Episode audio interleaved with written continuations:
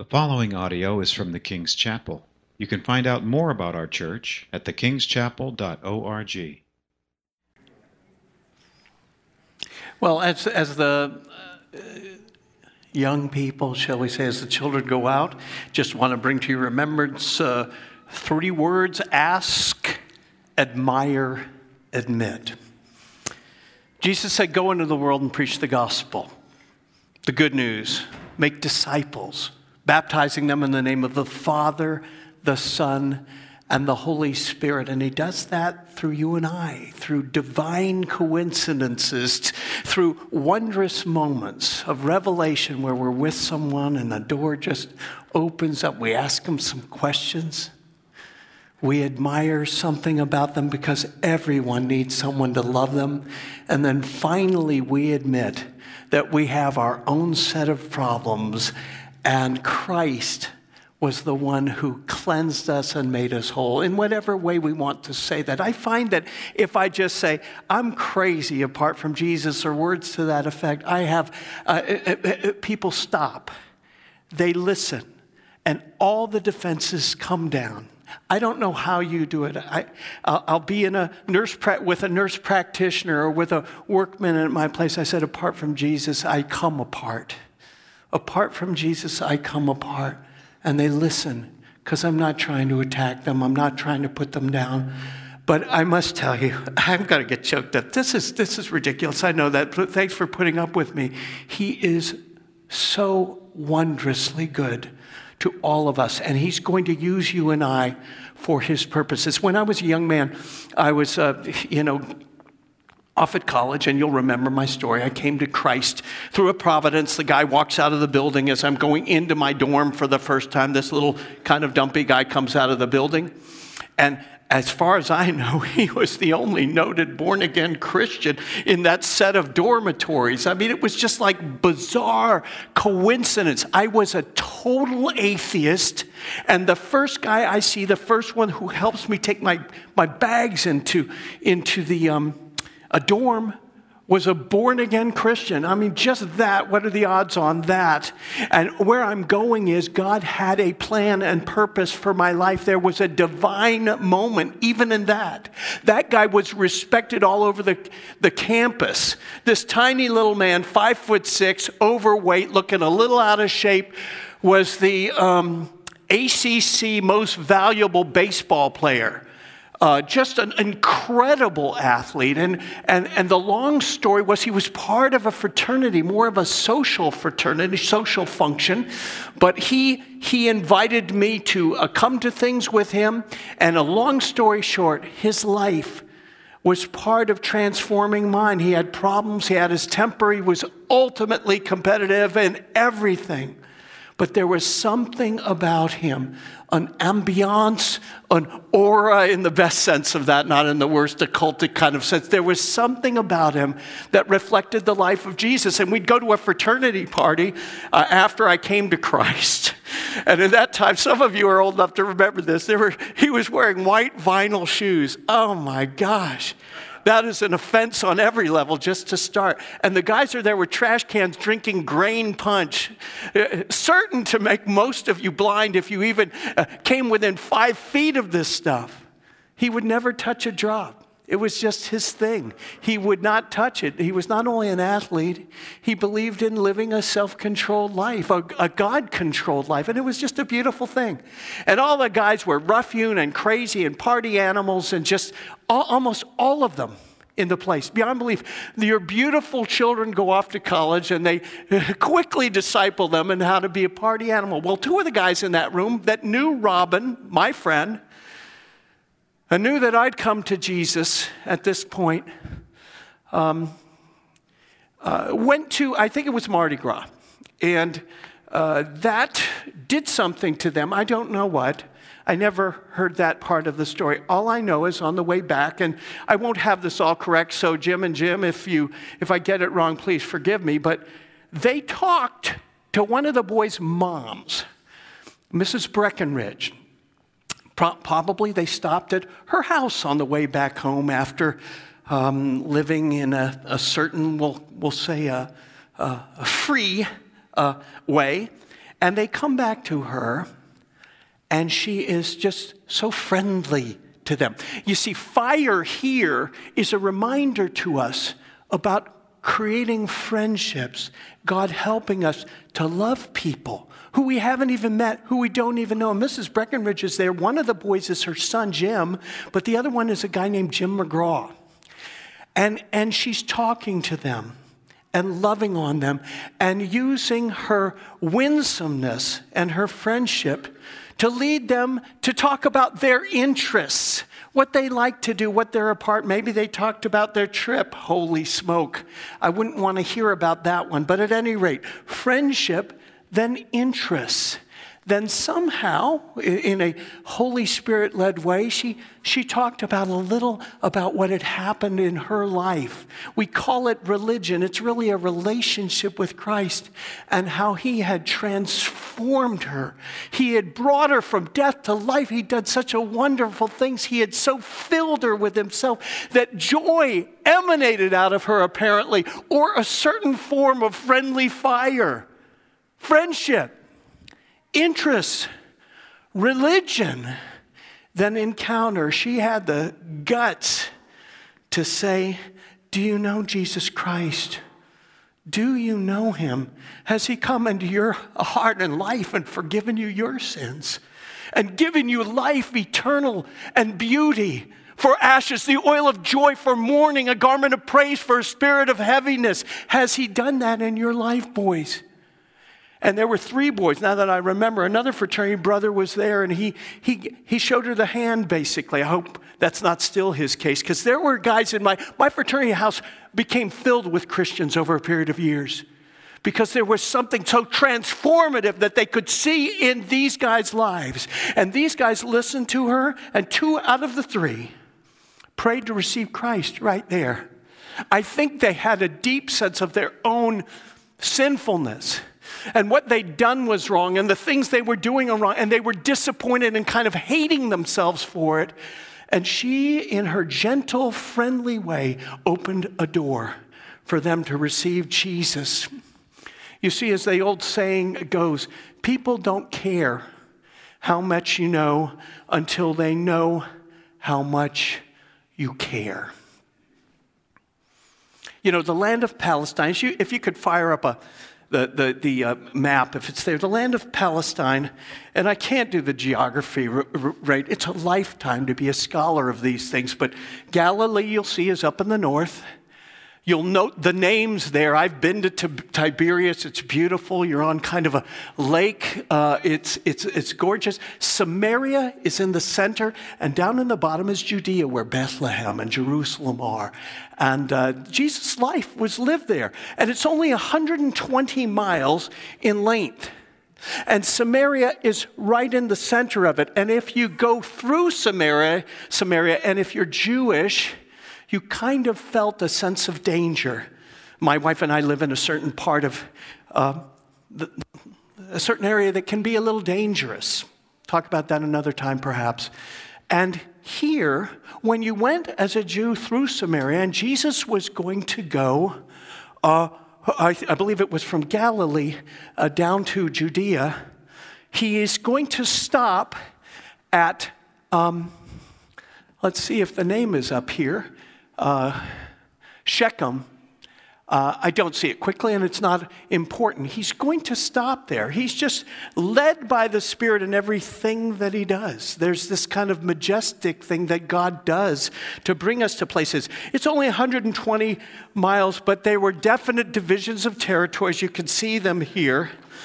And uh, he goes directly through Samaria. Now, you could end run it, you could go around the river and, and double the length of your journey uh, from uh, Galilee to Judea, but he chose to go right into the town. But I, I know that the Father chose to send him, and he is the Son, to this particular unique place.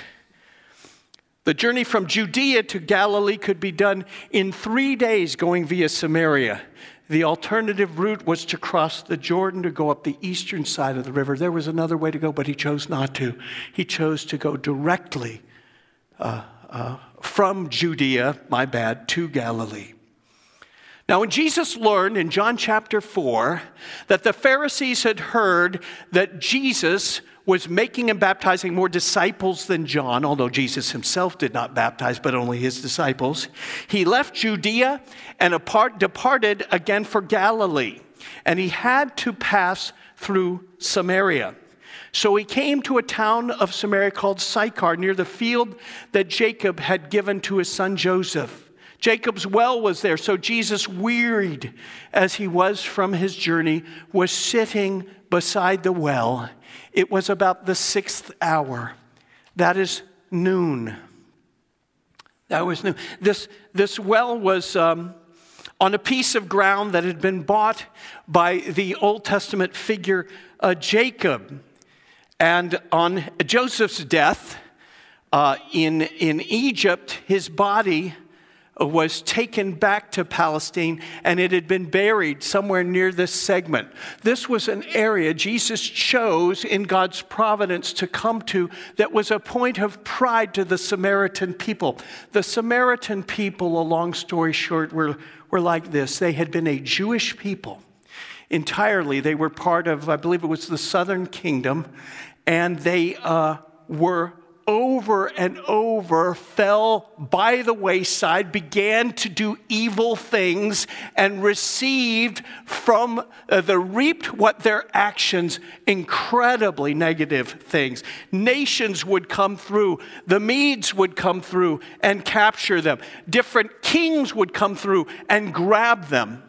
Ultimately, they would take half of the population out and put it in another part of the world at that time. They were separated. And then, so the Jewish people then had people coming in that would not share their view of the one true God. In fact, they were so lawless, in a sense, in their own forms of religion that normally revolved around gross sensuality and also sacrifices to the extreme of sacrificing, we have little ones here, but people. And uh, if you read James uh, Michener's The Source, he goes back to the time and he describes some of the things going on, and, and it will be disturbing, disturbing. But Jesus came into the world to save sinners. And so Samaria was a very likely place to find them. And there was enmity between the Jews and the Samaritans, harshly so because the Jews saw the Samaritans as half breeds. Not only half breeds, irreligious, sensual, and weird. And yet the Samaritans saw that they had certain of the patriarchs within their very territories. And they had created a, a place, a temple on Mount Gerizim to worship their form of God. It was God, it was the Jewish God according to them, but it sure looked differently in what they did and how they lived. And the Jews couldn't stand it, and wars would break out among them. Crucifixions happened as they went through. There was tremendous tension between these two people. There came a woman of Samaria where Jesus was. We're back to the well now. And Jesus said to her, Give me a drink. Now, in that time, this particular well, called Jacob's Well, was, as best we can tell, probably 100 feet deep. And it was common in this very dry and arid land for people, certainly groups, to carry uh, like rope held buckets, things you would fold up and could unfold and fill with water wherever you went. There's one tale of a historian going to one of these types of wells, and he saw a man actually lip, licking the wet part of the well because things could get so dry and so desperate. And if you didn't have this bucket, what were you to do? And Jesus is at the midday. Now, note this in terms of them being there around noon. If one were to go to get water, generally speaking, you would want to go in the morning where it's, when it's cooler, especially to a well that is fed by a form of percolation. There were layers in the ground, and so the water would gather. It wasn't springing up, nothing like that. It wasn't moving, it was just down there somewhere. You dipped your bucket in 10 stories down and brought the thing up. Very difficult, and yet this lady did it all the time. This was her home, it's where she lived. But Jesus says to her, Give me a drink. For his disciples had gone away in the city to buy food. The Samaritan woman said to him, How is it that you, a Jew, ask a drink from me, a woman of Samaria? Now, her tone we cannot find. Some commentators will say a lot more was said here, but we can be sure that the Holy Spirit penned that which we need. And we're not sure of the tone, but it is possible that she was not believing this. And, and we can possibly surmise or just guess she's there at midday, not at night when it would be cool and easier to gather the water, nor in the morning, but in the heat of the day when no one would be around. And there may be a reason for that as we follow her life. The Samaritan woman said to him, How is it that you, a Jew, ask a drink from me? A woman of Samaria. She is alluding without saying it to the conflict between Jews and Samaritans. For Jews, it says parenthetically, have no dealings with Samaritans. Jesus answered her If you knew the gift of God and who it is that is saying to you, Give me a drink, you would have asked him, and he would have given you living water. Now, I don't know how anyone can copy Jesus. There are actors out here today. I've seen that wonderful one on the, on the production that's done out of Texas. And the, the guy who plays Jesus, was like, it's just beautiful the work that he does. And no matter what he says to you, you, you love him. And I think Jesus asked water, and she's looking at him, and, and something's going on there. And he says, If you knew the gift of God, give me a drink, you would have asked him, and he would have given you living water.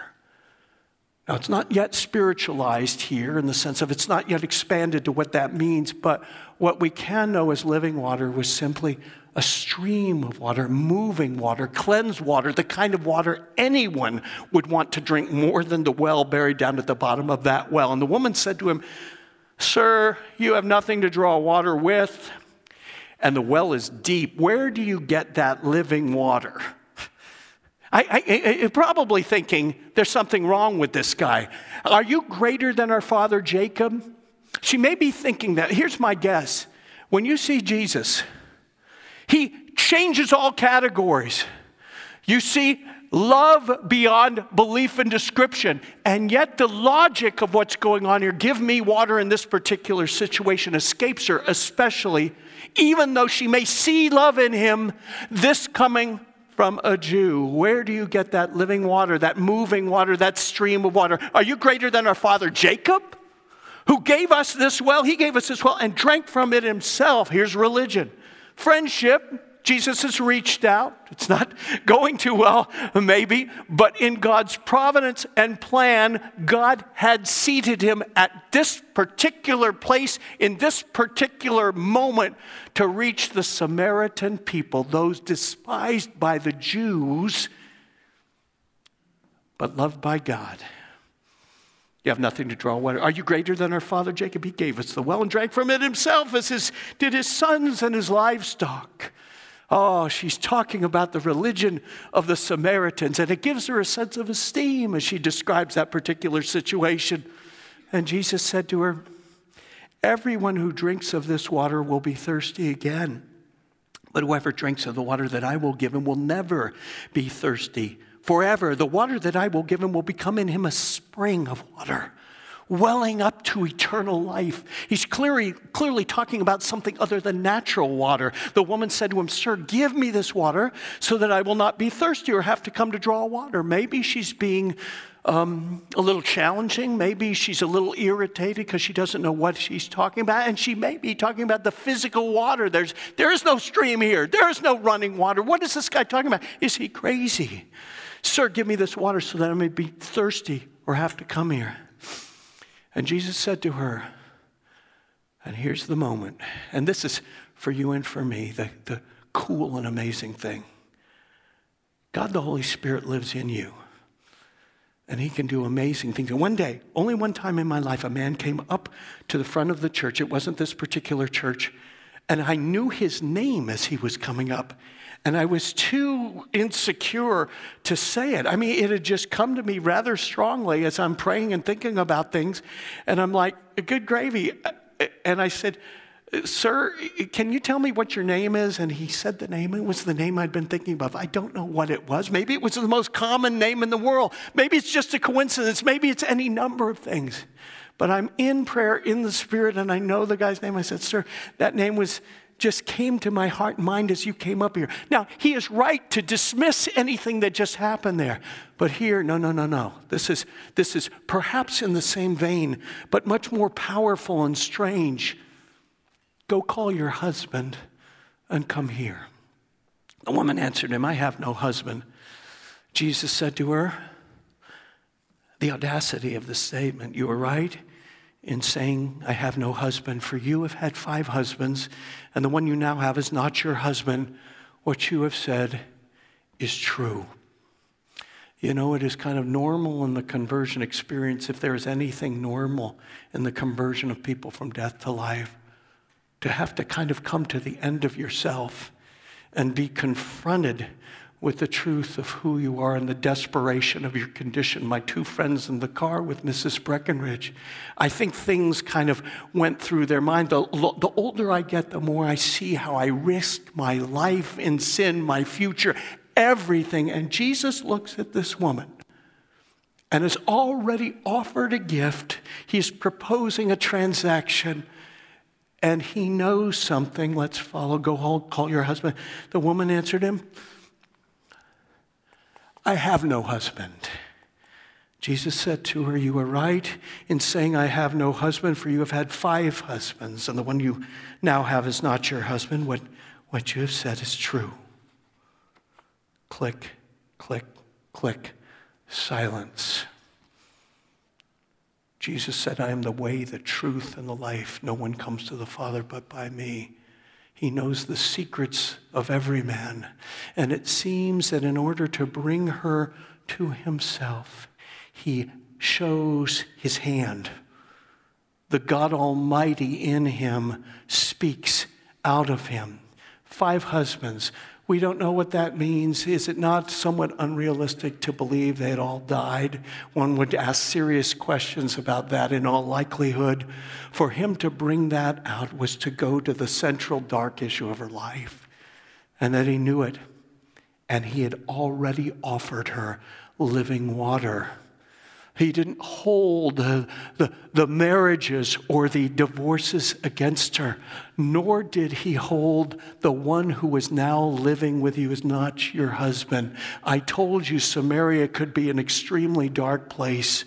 And can you imagine having to go through this many husbands and people as those who were to love you and partner with you and protect you and end up with basically no commitment from anyone and not being loved? And this guy talks about cleansing streams.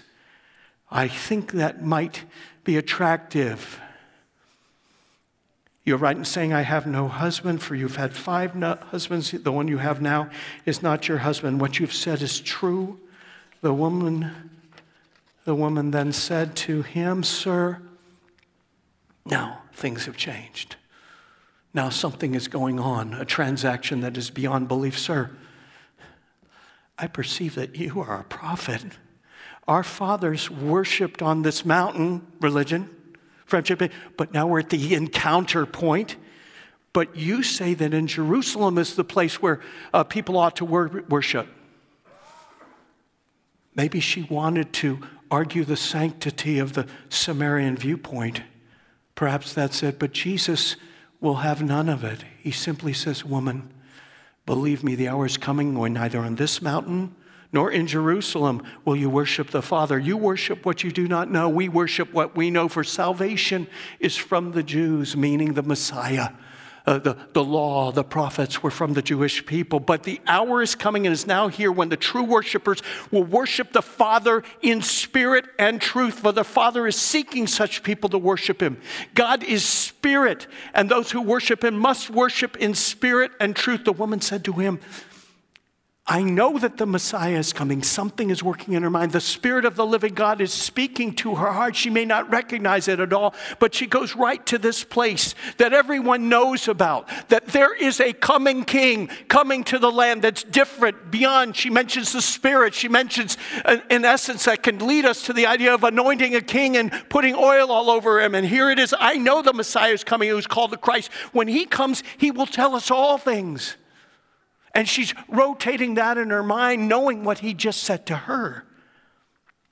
Jesus said to her, I who speak to you am he, the most audacious claim anyone can imagine.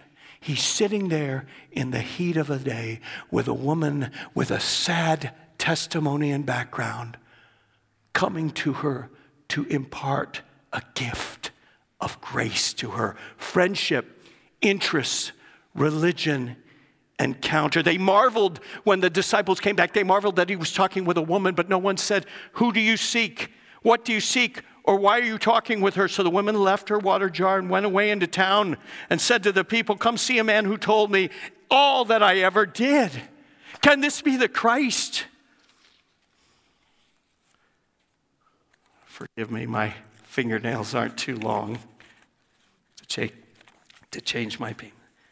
The woman said, Can this be the Christ?